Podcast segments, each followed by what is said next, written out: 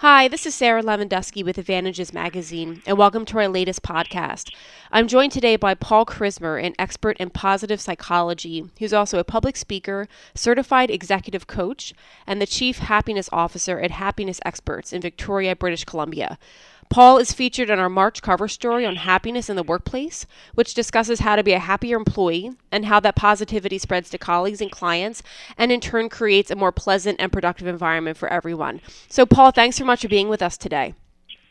Oh, it's a total pleasure, Sarah. Thanks for having me. So, let's define some terms first. Could you give us a brief overview of positive psychology? Positive psychology is an offshoot of mainstream psychological research that occurred in the late 1990s, and it was really because the field of psychology was so focused on negative pathology, on the things that don't go well. And the observation was that essentially for every 17 studies that are done on pathology, only one is done on what the opposite end of the spectrum is, which is when people are flourishing and genuinely happy and they've got a real high sense of well being. And so the positive psychology movement basically said it's not good enough for us as a field, as an industry set of experts, to simply try to get people to no longer be pathologically depressed or no longer to be pathologically anxious. And they said, instead, why aren't we striving to get people into really high states of well-being where their lives are fulfilling and rich? And so that's the expertise is applied in positive psychology to that positive end of the spectrum. And now, what is happiness, scientifically speaking, and how are we doing in general as far as our collective happiness levels in Western society? Well, defining happiness is a fun thing, and um, there's much debate about it. The most frequent definition used by the researchers is um, happiness is simply a person's subjective sense of well being. So basically, just how I tell you I feel. And I don't personally find that definition very helpful. Uh, another researcher who's received a lot of um, warm reception to a different definition is uh, Barbara Fredrickson, and she basically says happiness is any one of an array of uh, these beautiful emotions, and she basically lists ten emotions. I'm not sure I'll get all of them right here, but it's um, joy and gratitude and hope and serenity, amusement, curiosity, um, pride, that sense of awe we have when we see something beautiful or hear beautiful music. And then uh, her tenth one is love, which is really the way she defines that is any combination of the previous emotions.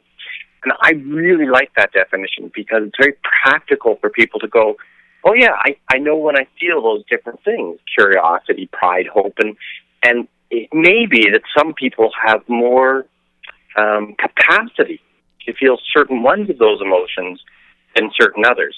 So in our society, we often emphasize this uh, need that we should all be happy, and we might perceive it as this grin from ear to ear and skipping through the, the buttercups in a beautiful meadow on a sunny day. And if we're not feeling that kind of happiness, we might think, well, then I'm I'm not happy.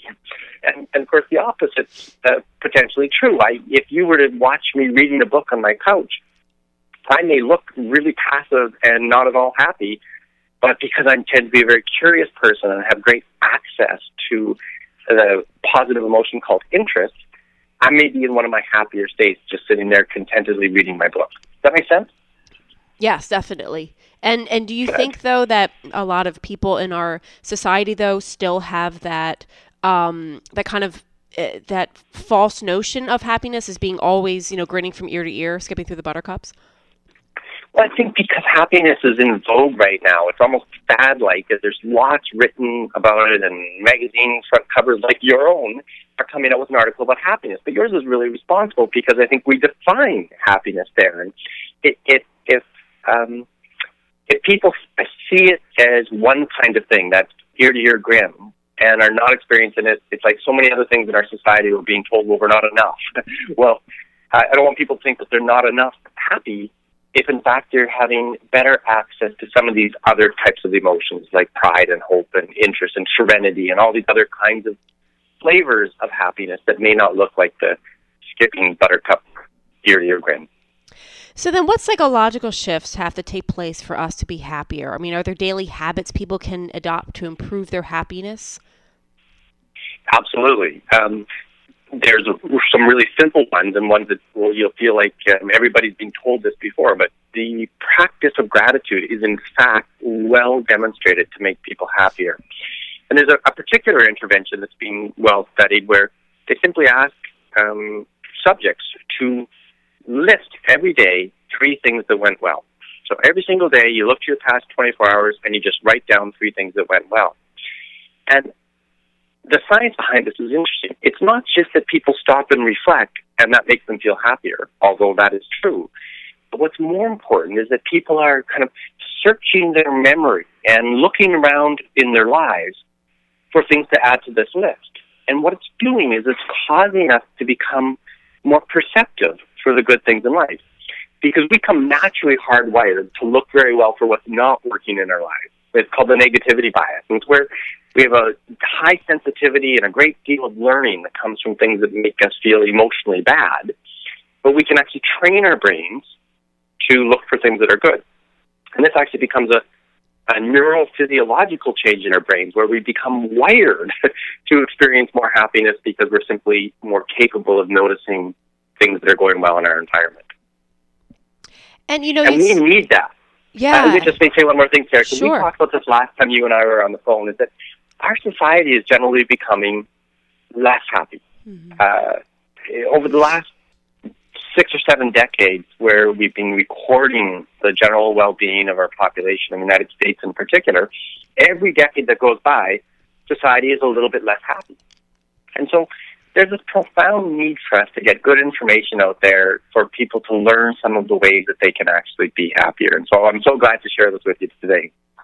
Absolutely. And, you know, you had said a few minutes ago, and I think it relates to what you just said too, you know, about how we still have um, this this kind of psychological complication where we don't think we're enough.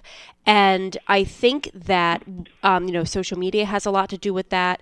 And one of the things we had talked about was striking that perfect balance between personal professional lives and people feeling guilty when, especially when they, they feel like they work too much and they're missing out on a lot of, you know, personal excitement or time spent with family and friends. What would you say to those people who are just perpetually preoccupied with striking that perfect balance between, you know, personal and work lives? I would say this: uh, the perfect work-life balance is a myth. Mm-hmm. I've, I've never met anyone who has. Um, and you could imagine that somebody who's in their retirement years, and you'd say, "Well, there is no work; they only have a life balance," and they can still be unhappy. And you can take children who don't really have work, and they have nothing but the joy of life, and they might be unhappy. And in our adult years, in particular, our work is often one of the most satisfying uh, places in our lives. In fact, lots of different research shows that if you hook a little uh, pager up on somebody's belt and ring it randomly throughout the day, and each time it rings, the person's supposed to record what they're feeling at that time. On average, most Americans feel happier at work than they do in their personal lives. And yet we often have this opposite perception that um, that work is not where we, where we want to be and we want to have more time in our personal life. But the reason why work is so often satisfying, not for everybody, but for many of us, is that there's activities we do at work that kind of put us in a state of flow where we get in a zone and we're really feeling productive, we're challenging our skills, and that's a very satisfying place for us to experience happiness. And frankly, if we really got lots of good flow activity in our work, well, I'd recommend people do a lot of work. Mm. Not so much so that they're not physically healthy and that they don't have good social relationships, but if you're really loving your activity at work and you work with great people that you enjoy spending time with, then work a lot. Why not? And and this idea that you should somehow have some perfect idea, uh, notion of a work life balance, it's um, it's mythical. And you know, I think that's really um, a, point of um, positivity and hope for people who feel that pressure to strike that perfect balance. And you had um, talked a lot about when we were um, talking for the article, you had mentioned a lot about your experience speaking with these corporate teams about how a happier, more positive work environment actually boosts productivity. So, you know, as managers um, being the leaders for their employees, how does happiness and positivity among those managers in particular spread to employees and then clients make for a more positive work environment for everybody? So this, um, we, I'll put it in scientific terms, but every listener will feel familiar with this idea something super true about a notion of emotional contagion. That's the idea that the emotion experienced by one person spreads to others. And this is just generally true. If you're in good rapport with a couple other people and you go up and, and sit down with them and they're talking about their happy weekend that they had the, the previous weekend, pretty soon, if you've got good rapport with them, you'll feel the same as they do. Or if they have good rapport with you and you come in and you had a miserable weekend and you sit down and start talking to them, within a couple of minutes, they'll mostly be experiencing your same emotion. What's really interesting is that the more dominant that the emotion is expressed, or the more dominant that the person is in terms of social hierarchy, so that captures almost everybody who's in a management position, the more quickly that emotional contagion occurs and the more powerful it is. So if I'm a senior leader and I walk into the room and I kick the chair and I'm grumpy and I say, hey, we got a top agenda and I'm really kicked out about this, that, or the other thing, very quickly all the people on my team are going to feel the way I feel.